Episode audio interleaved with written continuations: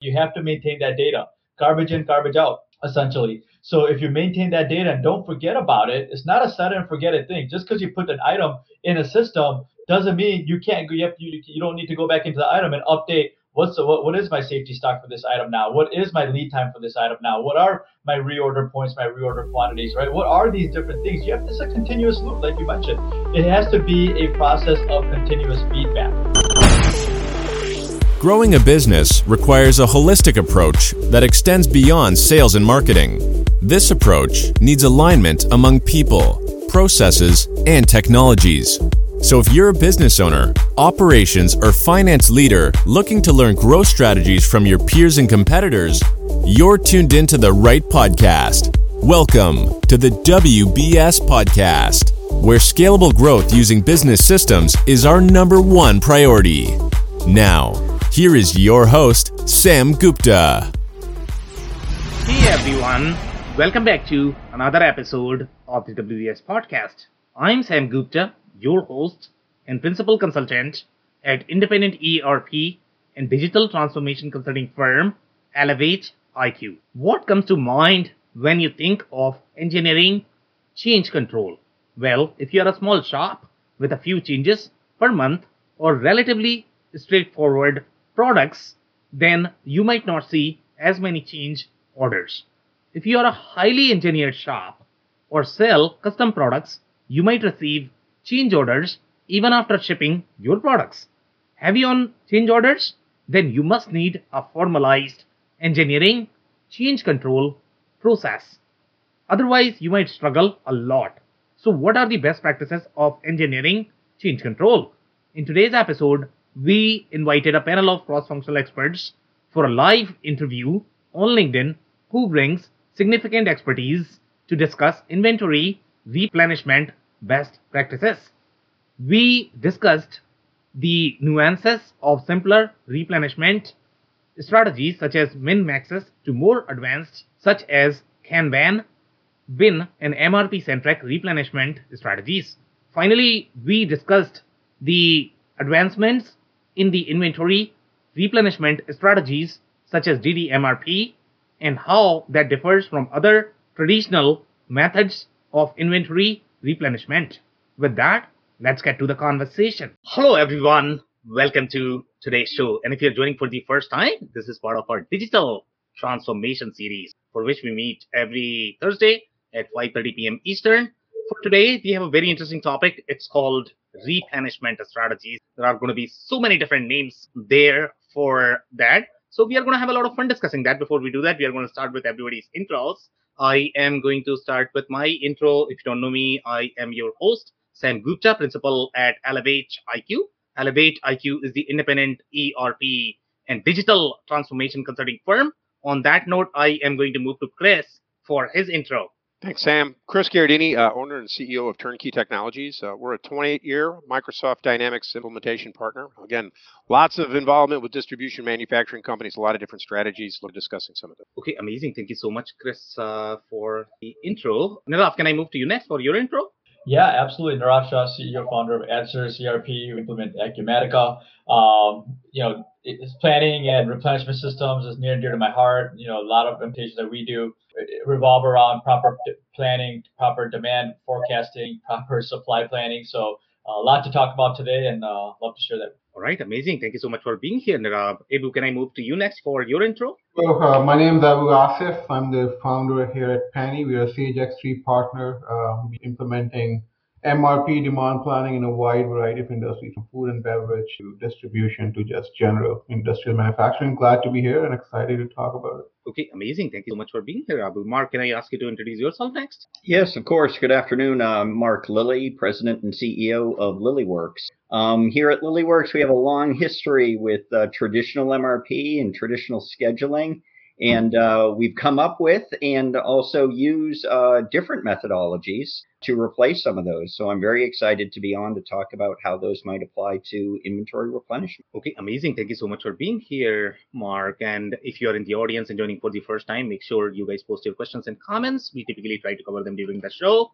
If we run out of time, we'll make sure that you receive your answers. On that note, Chris, I am going to start with the first question. And in my mind, when I look at different implementations, everybody's gonna say, and you know, obviously we have the 70, 60%, whatever failure rate we have ERP. Some people recognize their implementation as a failure, but even among the successful ones, okay, uh, if you look at their MRP maturity, you, they're gonna say, you know what, my ERP is working, everything is working. But when you look at their planning maturity, they sometimes don't even do MRP. They don't really understand how to do MRP. They don't understand how to do scheduling. So that's the kind of you know maturity that I have seen with the businesses. So let's say if you were to sort of provide the context in terms of why the inventory planning matters and what is going to be the scope of the inventory replenishment. Let's say if somebody want to start on this journey. Chris, over to you.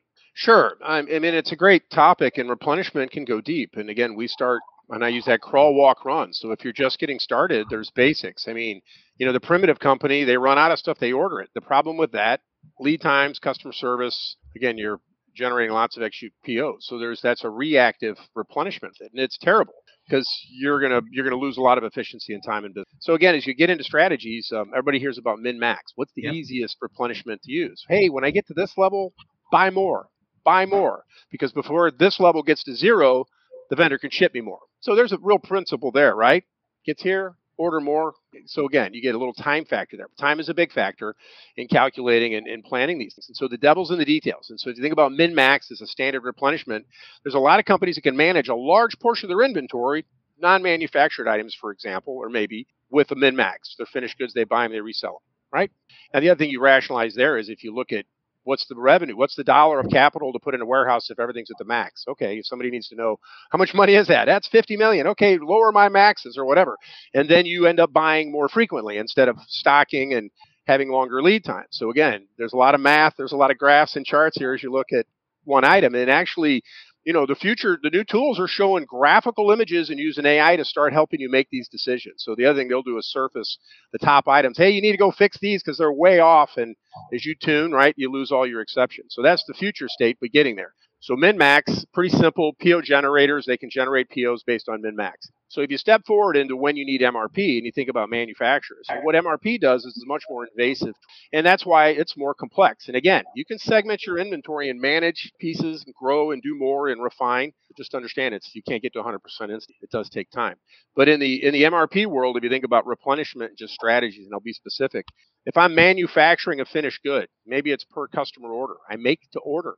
Okay, my replenishment method means you get an order for one, you make one. Great. Now below that, I've got a subassembly. That subassembly could have a different replenishment strategy. Maybe that one I build a stock. Why? Because when I get an order for that one finished good, I don't want to have to build everything to make that one product and have it'll take six months. So maybe that second item down is a build a stock. And so it could have a different replenishment strategy, like a fixed order quantity. When I need to make that, I make 50. I always make 50 or I make increments of 50. That's another concept of a replenishment strategy called fixed order quantity. So again, that first one is like lot for lot. I mean, I need one, I make one, I'm done. Third level down, I got another subassembly. Guess what? That one, I only make it if I need it. Again, maybe a different strategy there, lot for lot. It's very quick. That means I need 100, I make 100, I need 103, I make 103. So there's no rational. But so again, different strategies as we look at different inventory items and how do I manage them. So MRP again looks at what's on order, what's the demand, what's the supply, what's the component use. So now I've got sources of demand from a manufacturing order and a sub assembly and maybe a sub sub assembly. So now MRP is like, well, how deep does it go? Can it get down eight, nine levels? I may have, I may do an engineering BOM for an aircraft and it's 18,000 lines. And you're like, wow, can't humanly manage that. So this is where those tools come in and differentiate companies that are doing well because people can't manage these processes efficiently. You'll end up with longer lead times, etc. So again, MRP um, you crawl, walk, run. You can segment your inventory. You can have a whole lot of it managed with this lot for lot or min max PO generator if you have that tool. But MRP really helps you. And again, it also tells you based on vendors when to create the PO. And again, I can use a, a one year horizon. I can use a two year horizon. That's the other thing what MRP does. They can get way out because, again, long lead times or maybe it takes me 18 months to make this. And I don't want everything showing up on day one if I don't need it until week. So you're hearing me describe complexities. And again, we go deeper and deeper into this. So I wrote a few things down. I think that I've talked about a bunch of them. So, uh, you know, warehouse architecture is another one. I'll, I'll leave that for some questions. Yeah. So great start. And I really like your approach of crawl, walk, and run. And obviously, that's how you should be starting. But typically, you know, when I work with my customer, and uh, you know their approach is always very binary when they, they think of ERP so either they don't want to do any planning, everything needs to happen in the spreadsheet, or ERP should do everything for themselves. And one of the uh, comments that I typically get, and I was probably going to get kicked out of it, and this is not the first time uh, I heard this one. So this is going to be okay. Hey, you know what? I don't understand all of these min maxes safety stock. My planning is very simple. Okay, what I really want is can I get this inventory for three months? Can I put three somewhere, put months somewhere, and can system not order that? Why is it so difficult? Um, so I don't know, Chris. and again, what we do to help educate consumers is create illustrations. And you look at, okay, if we've got a three month horizon, you're like, what's three months of supply? Well, you define that. You look at your vendor relationship. Okay, when do I need to order to have that show up? And again, when I cover the three months, the order shows up. So again, there's some math that you articulate where you look at the min maxes, and if that's the strategy, or you said, hey, I'm doing a fixed order quantity, but there's some trigger that times it. Now, the other thing we didn't talk about is interesting a forecast. So where does my mm-hmm. demand come from? So now I'm going to take a sales forecast. Maybe the forecast is quarterly, and I drop in. I need 100 units every three months, and guess what? There's no min max in the system. The item has nothing. There's no sales orders, and guess what? That thing's going to say bump time to order 300, or at least keep me at that level. So a forecast can drive demand in addition to a sales order and even an MRP. I could be manufacturing. I have sales orders. I can have min maxes and I can have a forecast. It's all contributing to calculating, and it is a complex calculation. But for simple, you got to start simple and show the math. People have to understand, well, what's an economic order quantity? When I need that, it's going to look at the vendor and what's it going to order? Well, he says 100 increments of 100. Maybe that's a pallet, for example. But you start with one example and you start simply illustrating. And I think that's the best way to describe it because there is a lot of math in there. And even the computations I've done to rationalize the cost of a min max or a volumetric expansion of min max. Well, how much warehouse cube do you have? You can't put all that in there. It doesn't fit right? If I've got a, I got a guy that makes blown injection molding bottles, we rationalize min max totally different based on available to store the products. Amazing insights there. Thank you so much, Chris, for that. So I'm coming to you, and um, uh, obviously I want you to provide the priorities that you wanted to talk about, and that's the another layer on top of what Chris already described. That the formula could be very complex. Uh, but in general terms, when you talk to customers, I mean, you are going to talk about AI formulas, but for them, it's a it's a big transition curve overall in understanding how this planning works and in most cases they just don't get it right uh, you know because it's very very very hard to sort of calibrate these things uh, unless you have deep understanding of those things and and really try to use it as a feedback loop as opposed to uh, simply taking as you know very simple formula that i'm going to put some numbers and my planning is going to work automatically so Nirav, over to you uh, you know in terms of the priority that you wanted to talk about any other uh, context that you might have uh, Nirav, you're on mute if you're talking sorry Yep, do that 10 times a day. Yeah, I, uh, you know, you hit the nail around the head, right? It all starts at exactly, you know, what do you need? A lot of this, before getting out to the ERP, is done by one person or two people. It's tribal knowledge. It's all up here right now, and then now you're supposed to extrapolate that into an MRP and MPS system. It's it, it gets a little difficult because someone in their head is thinking, oh yeah, it's three months that you know we need to supply, but they're doing other calculations in their head that is almost working like an MRP, right? So it's getting that information, getting that data. You know, data is important here. So if data is good, you're going to get good results. What I see a lot of time is we get the data in, especially during the implementation. We'll get the data in. We have we have MRP, MPS working, right? Everything is okay. But then three months down the road, four months down the road, next thing you know, MRP starts kind of breaking down. And like, well, you know, this is not how we expect to plan, or our order is late. Well, what happened here? Maybe a, a vendor opened up close by. He was able to get you that material a little closer. Oh, we forgot to update the lead time. So now we're getting bad, you know, bad MRP data coming out here, right? It's important to understand MRP is as good as the data you put into it, essentially, right? You have to maintain that data. Garbage in, garbage out, essentially. So if you maintain that data and don't forget about it, it's not a set and forget it thing. Just because you put an item in a system doesn't mean you can't go. You, you, you don't need to go back into the item and update. What's the, what, what is my safety stock for this item now? What is my lead time for this item now? What are my reorder points, my reorder quantities, right? What are these different things? You have this is a continuous loop, like you mentioned. It has to be a process of continuous feedback, right? Because if you set it and forget it, MRP is going to break down very quickly and all of a sudden those numbers aren't going to be as accurate anymore. Because MRP, right? Think about it, there's so many different, there's so many, so much happening there from a demand and supply standpoint. But just that demand and supply, break that down a little further. You have demand that's coming from dependent demand and independent demand, right?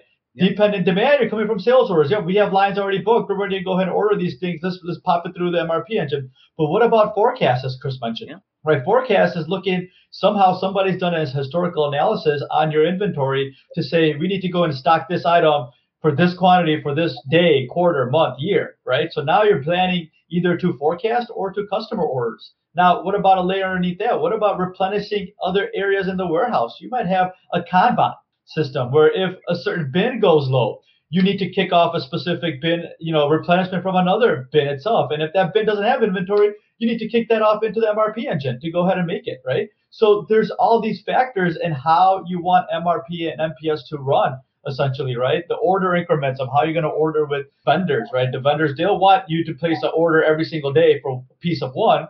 They're going to say, hey, we want to order once every two weeks and it has to be a minimum of 100 right that's our that's our minimum quantity well you need a good planning engine to be able to provide that type of feedback and get that you know purchase order available for this so that so that vendor is going to do business with you essentially right internal transfers if mrp is set up correctly you could set up where you go ahead and create a certain situation where you stock everything in a main warehouse but now you have offsite warehouse where you also need to stock stock, stock inventory because it's easier for you to go ahead and geographically manage your customers and get inventory to your customers. So now not only do you have to have MRP run to make product in your source warehouse, but also transfer product to your target warehouse, right? MRP will do all this for you if possible, taking out that human element, taking out that tribal knowledge that a lot of people rely on day to day right now. But if implemented properly, MRP is a very powerful tool right? A lot of customers, you know, initially they might be scared of MRP and MPS, APICS, right? type of philosophy, American Production Inventory Control System. I took a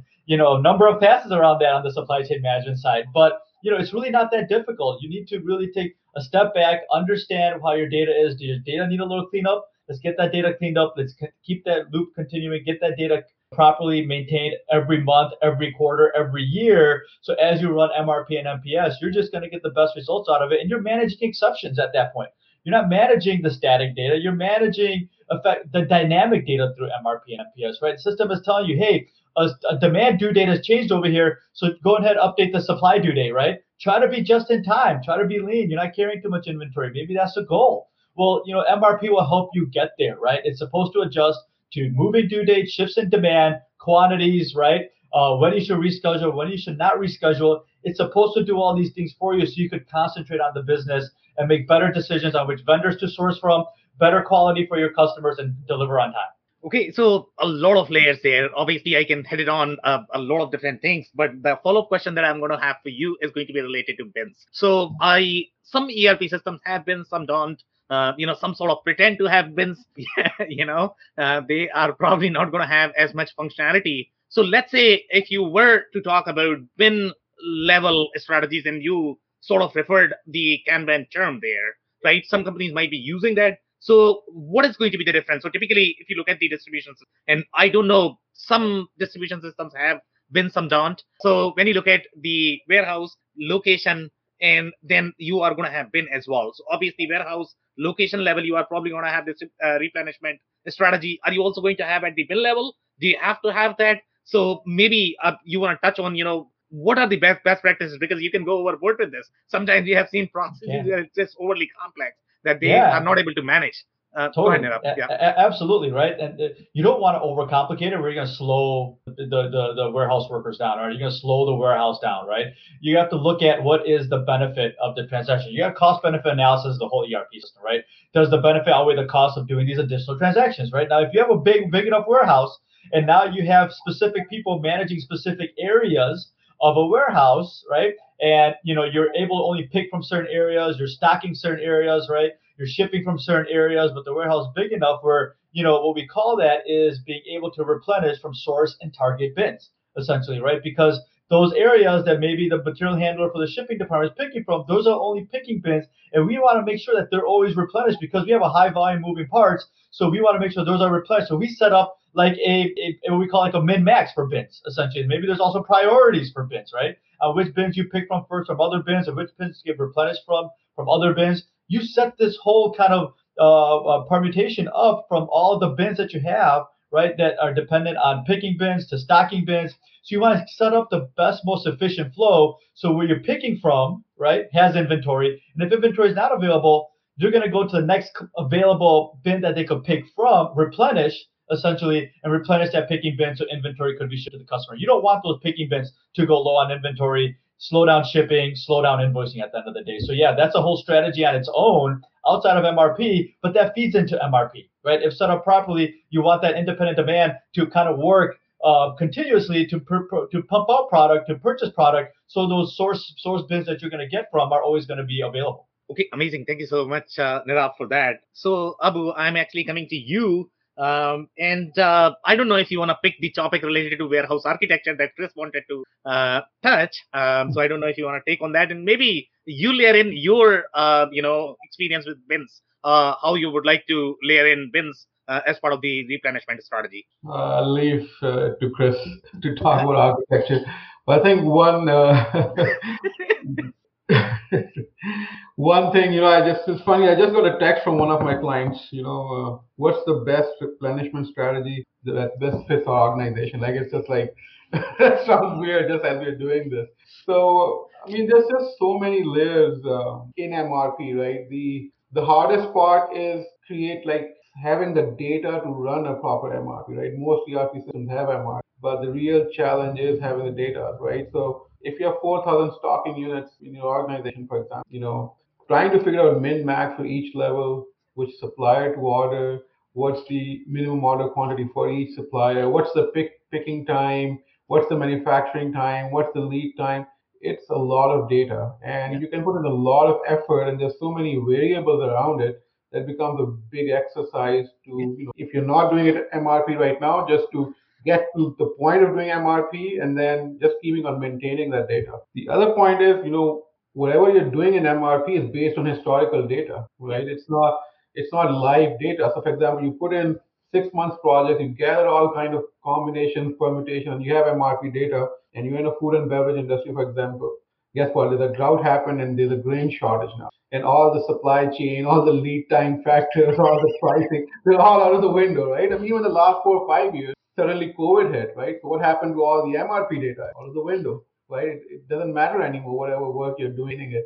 COVID ends, now you have shortages on port, you have labor shortages, you have you know, container shortages, all of that. Now suddenly what happened to all those lead time, all those you know data, you know, it's out of the window. So being able to maintain that data, and that's where a lot of times these MRP, the shortcoming around these tools, and you know, people get frustrated around it is maintaining that data accurately all the time is is a full-time job depending on the number of SKUs for a number of resources, right? And that's where I feel a lot of companies miss out, you know, when they start thinking about uh, running these MRP process. And when they, you know, when they start looking at it, it's like either squares them off or you know they go half-heartedly and it doesn't work and then they get frustrated afterwards. Could not agree more uh, abu. In fact i mean i'm probably going to have a follow-up story there uh, you know on your story.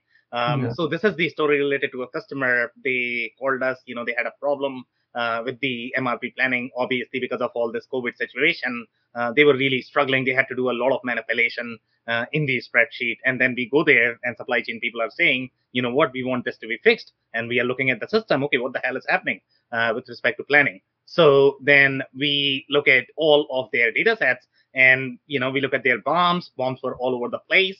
Uh, you know they were supposed to be more of the make to stock business from the business model perspective the way they should have configured it. Uh, but since the erp system was really off i mean it didn't really do very good. Sort of the the transfer the, the point that um, Nirav was talking about especially when you are talking about warehouse architecture for the distribution business, it's very different, right? You uh, manufacture or assemble in one, and then you are probably going to be shipping to, uh, not shipping, transferring to the other one.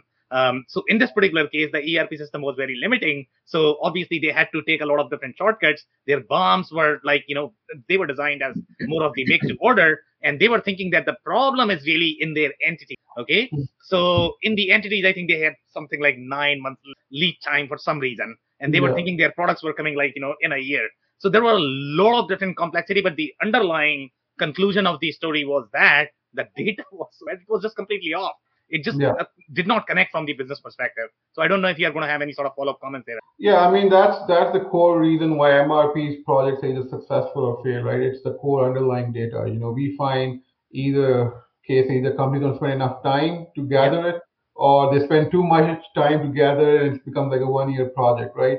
So now, you know, whenever we go in, you know, it's what we advise is take up your critical items first, right? It's uh, it's that approach that matters, right? Is it, you know, what what items have the most business impact? So that can be dollar value, that can be from a customer experience perspective, and then you know start building that MRP engine uh, down to you know to your last item. And you know there are also ABC classification strategies on the distribution side of business where you know you can classify your product by demand, by by dollar value, by impact, and so on. And you know it's building that you know it's it's more of a live thing, right? It's a it's a running thing. It's it's not you know you're going to set it up and then forget about it, right? It's you know while the time you're setting it up, it may also change, right? So so it should be chunk based in business impact focus based, and then you build your MRP uh, supply chain. Uh, okay, amazing. Thank you so much, Abu, for that. So, Mark, I'm coming to you, and uh, obviously you are going to um, say that you know what, whatever you guys are talking about, that's 1980, because in 2022 you should be thinking about MRP 10.0, I guess. and then you it gets really technical when you look at different um, algorithm of mrp and how much they have evolved over the period of time so mark over to you in terms of whatever context that you might be able to provide. Yeah, I think it might even go back to the 60s and 70s, Sam. Yeah, so um, uh, what we're talking. Look, um, you know, uh, compared to how things were done in the 50s and 40s and before then, I mean, MRP was definitely an impact. So yeah, um, we especially with the the ability to traverse multi levels of a bill of material and and come up with some idea, anyways, of when you might need those sub assemblies or or down to the lowest level And. So so by all means, it was uh, it was an improvement, perhaps a dramatic improvement to the way you know things were being done manually.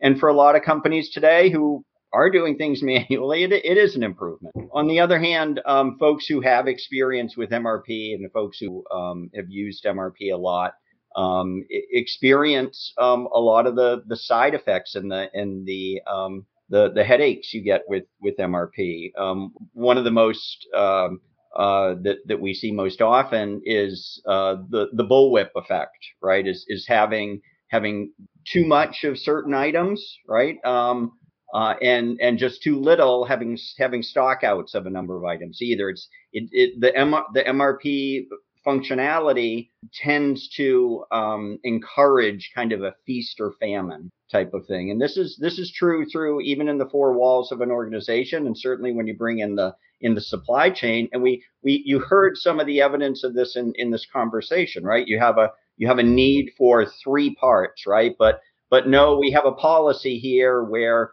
where we don't want to order just three for for cost purposes, and that's where where planning and costing can often butt heads. But for for costing purposes, we don't want to order less than 20 of those, right? And but then when we get to the supplier, the supplier's insisting that that we only order in lots of 50 or this sort of thing. And that, that's just a simple example of how, you know, a little butterfly flapping its wings turns into this tsunami of inventory that, that ends up in your plant or, or, or not, right? So, um, when you get down to the tactics of it, where, where Abu is going right, right at the end, he's, he's right. You, you want something that's dynamic. And this is one of the um, you you want to you want to be on top of this information almost constantly. And this is one of the other problems folks have with mrp is is that a lot of the parameters that you've set are quite static in nature. Um, lead time for example. Okay just take take the example of traversing that bill of material right to in order to try to figure out or calculate when you're going to need uh, a certain item, subassembly or raw material, you know, six levels deep, right? Well, what are you doing? You're you're looking to the item master at each level to look for a static number, a static lead time to say how long is it going to take me to get this subassembly, right? It has no idea of how many you're producing. It has no intelligence about the fact that if I produce two of these, it's only going to take me three hours. But if I produce 200, it's going to take me three weeks, right? It, it has no, it's just one static lead time value in your database for that part. So, so this is another area that skews MRP's results tremendously. So, a, a few years ago, um, a, a, couple people took a really hard look at this. Uh, Carol Ptak, who was a um, an APICS uh, national president for a number of years in the 2000s, uh, together with a fellow named Chad Smith, who is a TOC lean type expert. Um, and they came up with an entirely different approach um, that kind of was the is the antithesis, kind of an opposite view of traditional MRP, and they call it demand driven MRP. Um, and what demand driven MRP is instead of instead of trying to guess the timing, and that's one of the things with MRP, you're you're always trying to guess the timing.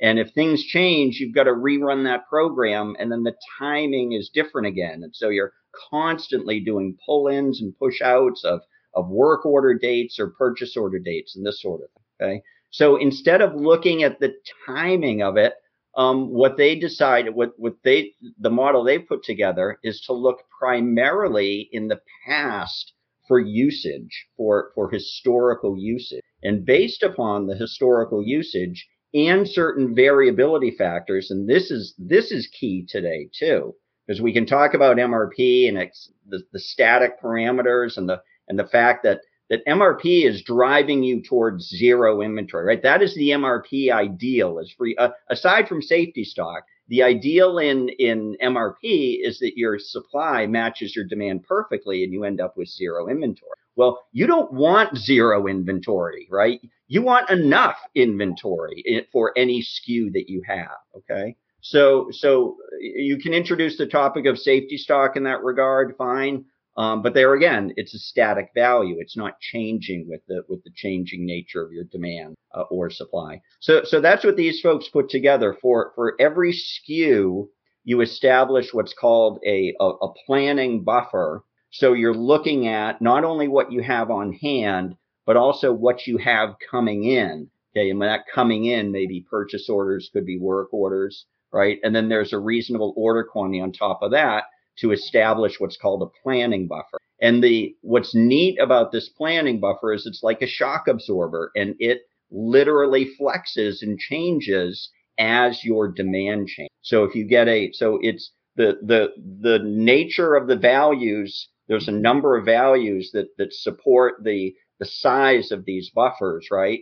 And and you can look into the look into the ERP. Anybody's ERP has these values. Their usage values, some of its variability values, and so these buffers are established. And then as time goes on and demand changes up or down, these buffers flex accordingly. So if uh, uh so if usage goes up, for example, then the buffer is going to get bigger. If usage goes down, the buffer is going to get smaller. And these buffers also trigger replenishment order. So it's it's really simple. The, the entire buffer is looking into the future for you. Okay, so it's looking in the past for historical usage, but it's also looking into the future in terms of what you have coming in, um, and and possibly forecast too. You you can incorporate forecasts in this model as well, and in some cases you have to, like for uh, a new product.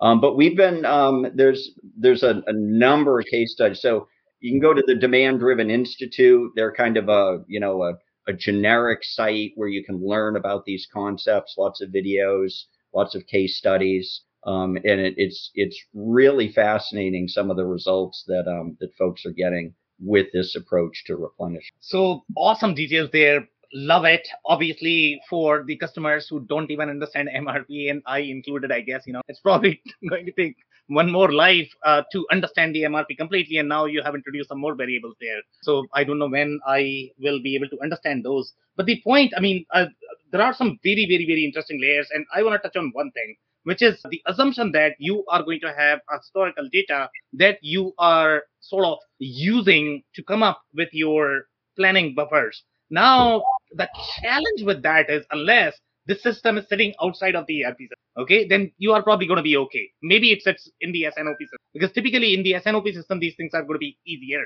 Your historical data is going to be easier to maintain. If you had to get your historical data inside ERP system, good luck with that. Unless you are using the same ERP system for 20 years, which nobody uses, you know, you are not going to have historical data. So how right. is the algorithm going to work again, Mark? Let's say if they don't have the historical data or enough historical data. Yeah, so great question. I mean, yeah, yeah, you're you're in a bind there if you don't if you don't have any historical data, if they haven't been on an ERP ever at all, then yeah, you're kind of you're starting out a little bit blind with this method for sure. Um, I think typically the you know the the average span of usage you want to look at probably minimally three months, and in some cases it kind of depends upon the the lead time for the part, right, and the and the demand for the part, how far back you want to go to look at the usage window. Um, I think nine months is probably as far out as it as you typically want to go. So consider, you know, yeah, once you're on your your ERP and you have you have that usage information for at least nine months, you'd be good to go. Okay, amazing details there. Thank you so much, Mark, for that. Uh, so, Chris, I'm coming to you. Uh, comments over comments. Any sort Sure. of follow-up stories? Lots. So one of the things that everybody's hovering around in, you know, the static dynamic values in the MRP, right? Well, these aren't working anymore. Business intelligence. So we haven't set it. BI. So the analytics on top of what we're doing is imperative. And then the, the real cool thing is if you could take the analytics and update the values of your system. So look for it because that stuff is showing up, but that's a big deal. And if you think about fill rates and, you know, you talk about warehouse architecture, heat maps. Do I have things in the right place? Well, how does that help? Well, that's velocity, but uh, Nirav nailed it. You know, this replenished the fulfillment bins and the two tier warehouse structures where, you know, and again, what's MRP do? It tells you what to buy, when to release the PO, what to make, when to release the production order, what to transfer from where to where, when to transfer it, what to cancel. Do isn't it? What to cancel. So there's a lot of stuff MRP can do for you. And the bin to bin transfer is, and again, as you get more elegant, and, and this is velocity, right? So not everybody needs this. Not everybody has a hundred thousand or more SKUs. And so the manageability of this, right? And again, you're still segmenting, and a heat map is well, what do I need to manage first? Meaning, what are your fast moving items? So if you're looking at your top 50, right? MRP, start there. That's the most important stuff to manage, the old 80 20 rule. So again, how do you cart, you know, crawl, walk, run? But analytics are going to help you know what are those top items, focus on those. And again, the refinement process, everybody said it.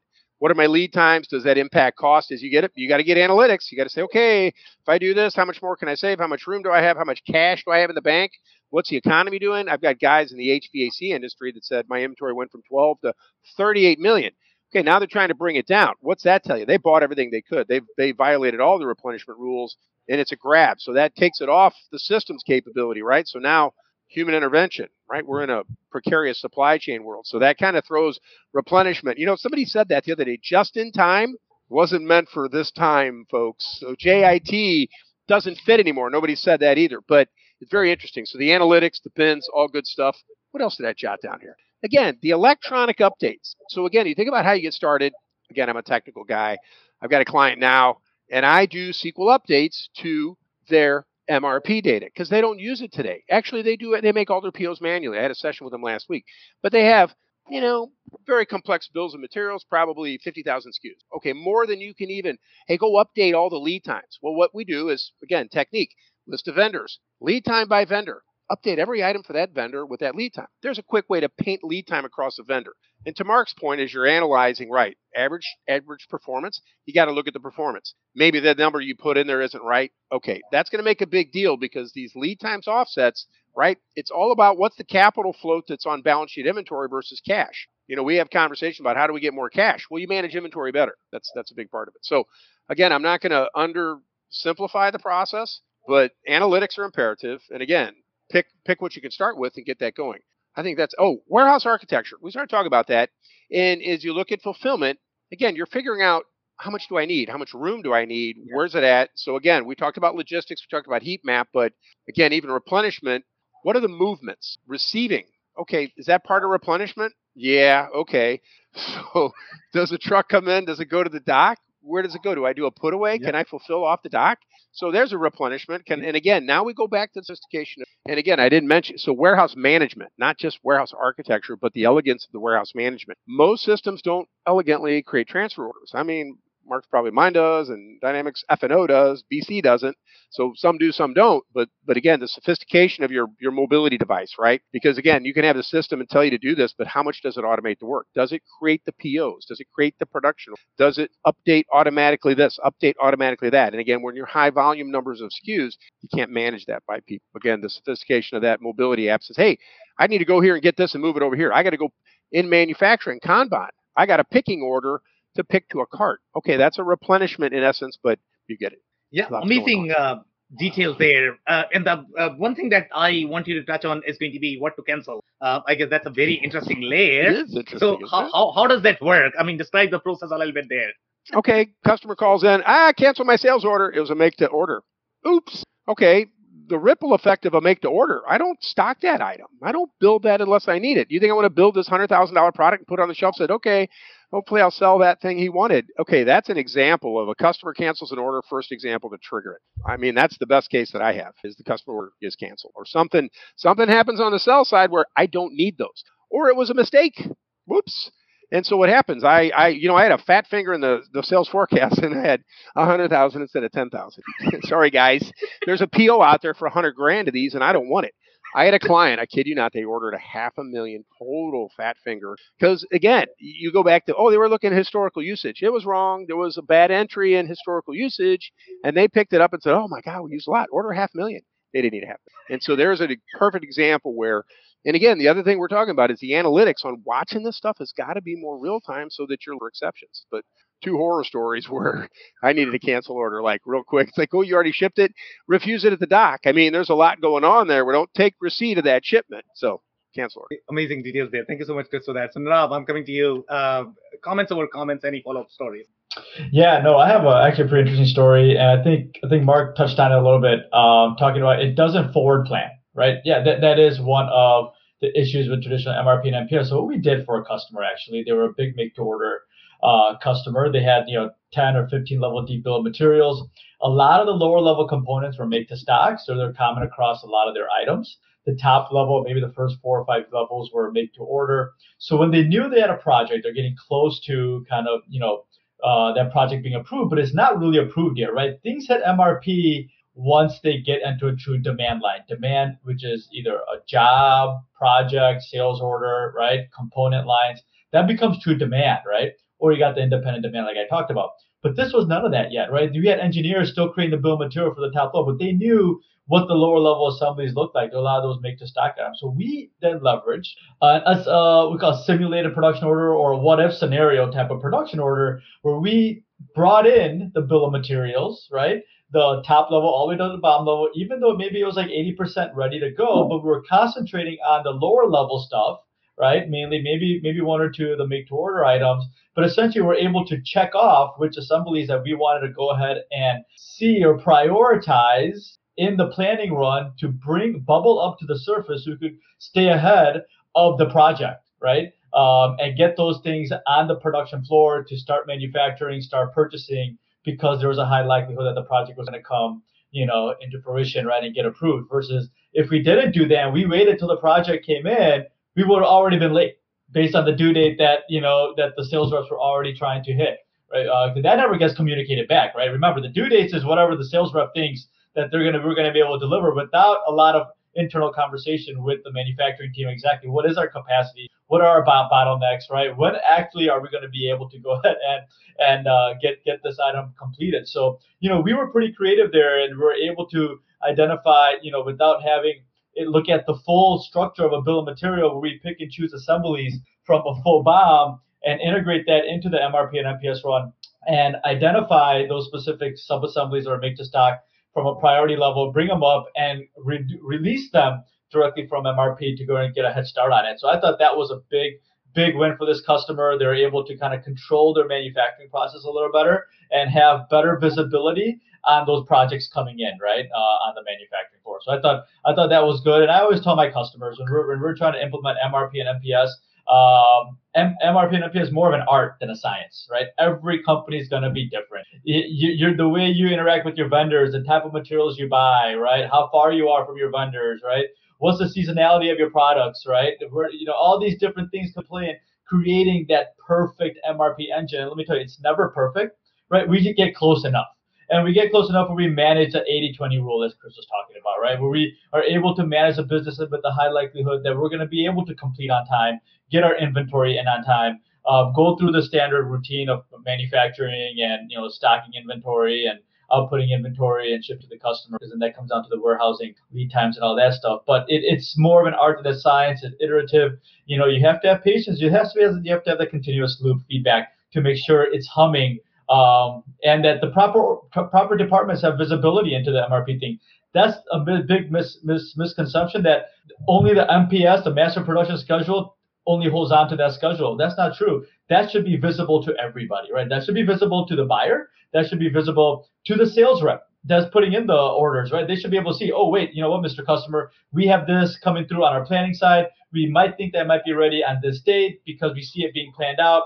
You know, let's put a tentative date, date in there. That should also be visible, right? Upstream and downstream. It just shouldn't be a silo. That information is very beneficial throughout the organization to use properly and maintained.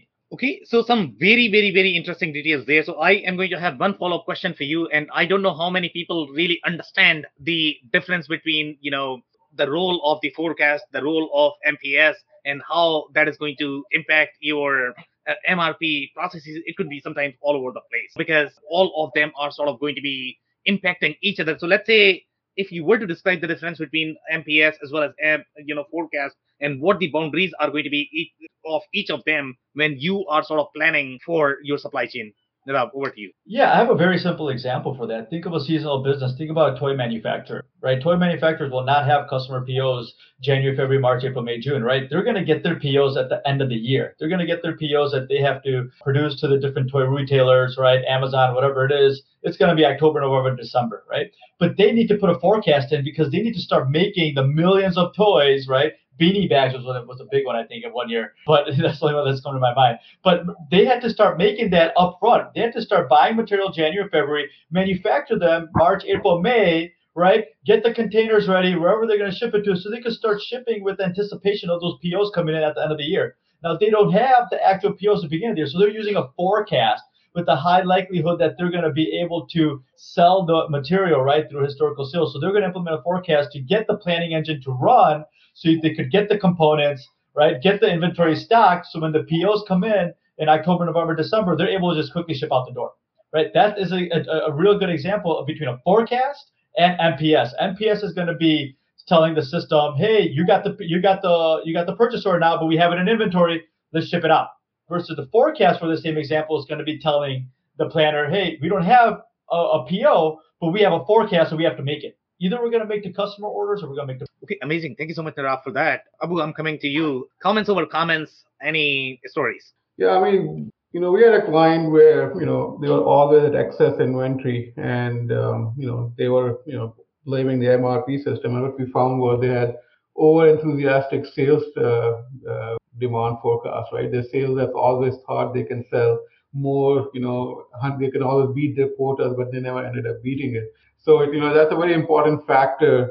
Is you know especially when the sales side of the forecast comes in, you know how can you accurately you know predict your sales, right? And that you know even if you're off like five ten percent, it can just throw off your entire material requirement planning, right? So uh, again, forecast, you know, as Nirav was saying, can you know vary by the season. You know, you, know, you may have business model where you sell more in Christmas and then less afterwards, and then you have to build all those trend profiles and, and all of that into the system. But I just one of the comments, you know, um, Chris was mentioning, you know, about BI systems and the ability to, you know, automate the data entry. So in my opinion, that's the easier part, right? Because you can build some sort of system to automate some, you know, automatically update some. But the point I was making is just to gather the updated information, right? So if you have a thousand suppliers and suddenly world market condition has changed, that's going to affect five, you know, a hundred suppliers even. Just the effort of reaching out to them and figuring out what's the new lead time going to be is, is a huge effort on its own, right? And that's where the MRP systems often lack is that dynamic data feedback from the market forces back into right? And that's where the most complexity of the you know MRP system is, whether it's on the demand forecast. You know, summer went longer than usual, right? So I work for a big company um, in the apparel business, and they spent a lot of money forecasting how you know how the you know how mild the winter is going to be, how strong. It's a Canadian-based company, right? How strong the winter is going to be, and based on those forecasts, then they order the inventory, the number of jackets. When is the winter going to start, right?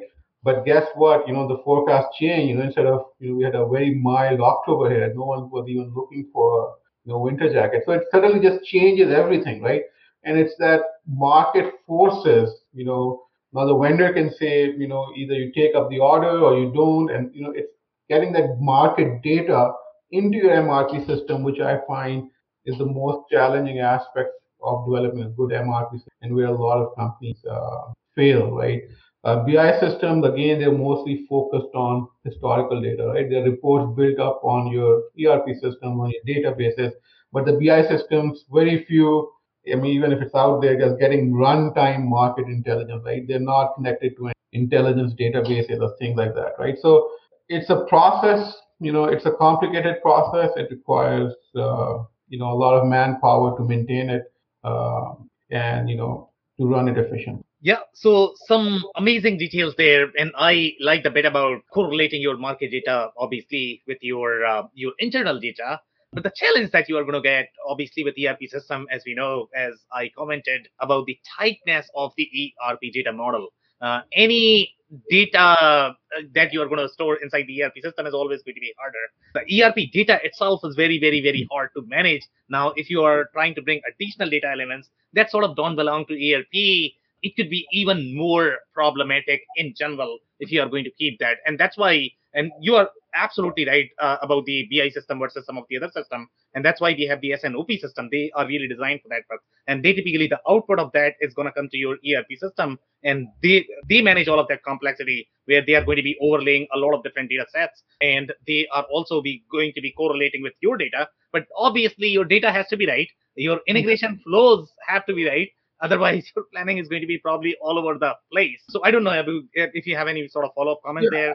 Agree, disagree. I, I, don't know. Yeah, I mean, so I agree with you. I think again, you're you're pointing to one is a technical challenge of maintaining the data, you know, system, system type, in how to manage integration. The, and the other challenge is getting the market data from your own market, right? Yeah, so yeah. Getting actual data from a thousand suppliers, right? So that's those are two different things, right? So it's getting that real-time market data is is a harder challenge in my opinion yep. rather than figuring out the technical piece uh, to get it into yep. and that's where you know people get frustrated with mrp is it's that market data it's not a feedback from the market into the okay could not agree more thank you so much abu for that uh, mark comments over comments any stories yeah, um, I want to talk about a, uh, a, a subtle point. Um, Chris actually talked about in his opening comments, and he was describing, you know, kind of down into a level of bill of materials and, you know, the idea of, hey, I've got this subassembly, um, you know, it takes me, it's going to take me four weeks to build it. Or, or do I want to decide to put that in stock so I can save that four weeks of lead time, right? And, and be able to get my end product out, what, however many levels up that is, out, out to my, to my client, uh, my customer much sooner. So that um, that's a whole topic within demand driven MRP, and, and they call it strategically positioning inventory um, and strategically positioning, not in the sense of, hey, I'm going to have a warehouse in Milwaukee and one in LA, right? It's more, it's more positioning it in, in terms of the structure of the bill of material, right? So you, you do some analysis with your, with your bill of material and see, you know, how many, how many days of lead time it takes across through through and down each level, right? And then you can can kind of see and and get an uh, an idea of where where you have the opportunities. Hey, if I stocked this part, how much would the would the entire lead time shrink, right? In order to offer. So um, we we recently um, engaged with uh, a couple um, DDMRP experts uh, that brought a brought a client um, to us and uh, working working together in a situation where they have uh, they they have an end product that their their full bill of material structure their full manufacturing process is about a 12 to 14 week lead time today and because they understand the demand driven principles and concepts they are they are so confident they're going to be able to have enough of certain subassemblies in stock they're going to be able to reduce this entire lead time down to a guarantee of less than two weeks to have that product. Okay.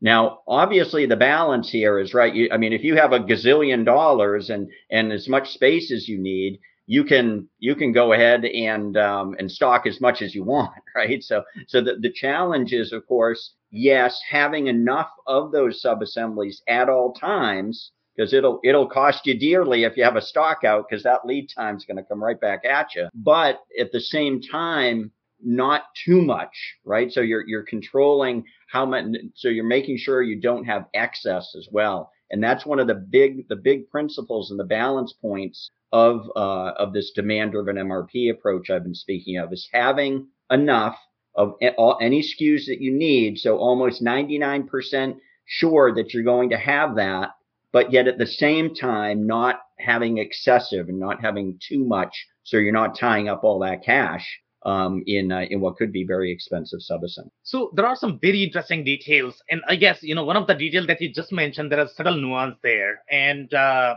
that can answer a lot of questions and solve a lot of problems that we have been talking about. So are you saying that let's say if I have my data off and I may be doing make to order for one of the assembly right now, but let's say if I want to know whether they, that should be probably stored in the inventory as opposed to making when I get the order, can the MRP system tell me that rather than make to order, you should be treating treating that as more of made to stock? Can the MRP engine make those recommendations as well, Mark? No, no, there's not that I know of. Um, that I know of, there's not a computer program that's gonna that's gonna do that for you and give you a definitive analysis. Someone may have it. I don't I don't know of it but typically it's it's a more um, it, it's a it's it's frankly a, a, spreadsheet analysis of looking at the structure of the BOMs and their overall products to see to see where those opportunities. Okay, amazing. Thank you so much, Mark, for that. So the only thing we can take right now is going to be closing advice. Chris, what would be your closing advice, please? So, we're not going to be afraid of this topic. And if we're manually generating POs and production orders today, and you have a tool in your system, look at your inventory, find your most important revenue profitable items. You can put settings in there and run master planning and see what it tells you to do. You don't have to do it. Go manually create your stuff, run it again, and see if it you missed anything. But that's a way to climb into this thing and start getting comfortable. And a lot of the old school guys were like, hey, well, when you show them the report, he's like, okay, that's what I would have done. That's how you build adoption and you move this thing forward. Okay, amazing advice. Thank you so much, uh, Chris, for that. Nirav, closing advice, please. Uh, you're on mute, Nirav. 11th time. 11th time today. Yeah, sorry about that. Yeah, I would say I would say uh, companies that are using MRP and MPS are kind of you know feeling a little down and and low about that is not working well for them. Look at your data right? You need that continuous feedback loop. Let's look at, you know, try to create some BI around that to update that data. You know, what we haven't even talked about is other technologies within the warehouse that could also make your MRP runs even much more efficient. RFID tags on inventory, right? That they feed back into MRP and MPS. So it, there's a lot of opportunity there. Don't shy away from it, right? Um, you know, open open the door there, and you're going to see a lot more visibility into your business that you thought you knew. Okay, amazing advice. Thank you so much, Nirav, for that. Abu, what is going to be your closing advice, please? Uh, yeah, I'm going to echo Chris's comments, right? Start small, look at your, you know, most impactful items, and then start building your MRP system, you know, from from that point onward. Could not agree more. Thank you so much, uh, Abu, for that advice. Mark, closing advice, please.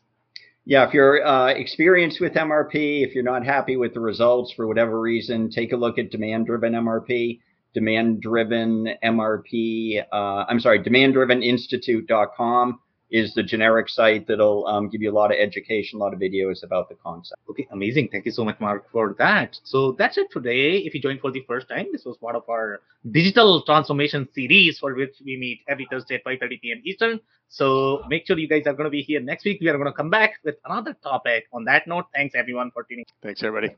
Thanks all. Thank Thanks, Sam. I cannot thank our guests enough for coming on the show, for sharing their knowledge and journey. I always pick up learnings from our guests, and hopefully you learned something new today. If you want to learn more about Mark Lilly, head over to lillyworks.com. It's L I L L Y W O R K S.com. If you want to learn more about Chris Garadini, head over to turnkeytec.com. It's T U R N K E Y T E C.com. If you want to learn more about Nirav Shah, head over to AdcirrusERP.com. It's A D C I R R U S E R P.com.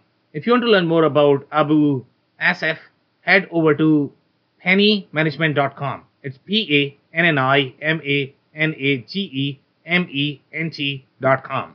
Links and more information will also be available in the show notes. If anything in this podcast resonated with you and your business, you might want to check other related episodes, including the interview with Nirav Shah, who shares his insights into the process challenges of make to order manufacturers. Also, the interview with Thomas Klima, who shares his insights into the automated testing for ERP. Also, don't forget to subscribe and spread the word among folks with similar backgrounds. If you have any questions or comments about the show, please review and rate us on your favorite podcasting platform or DM me on any social channels. I'll try my best to respond personally and make sure you get help. Thank you, and I hope to catch you on the next episode of the WBS. Thank you for listening to another episode of the WBS Podcast. Be sure to subscribe on your favorite podcasting platform so you never miss an episode. For more information on growth strategies for SMBs using ERP and digital transformation, check out our community at WBS.rocks. We'll see you next time.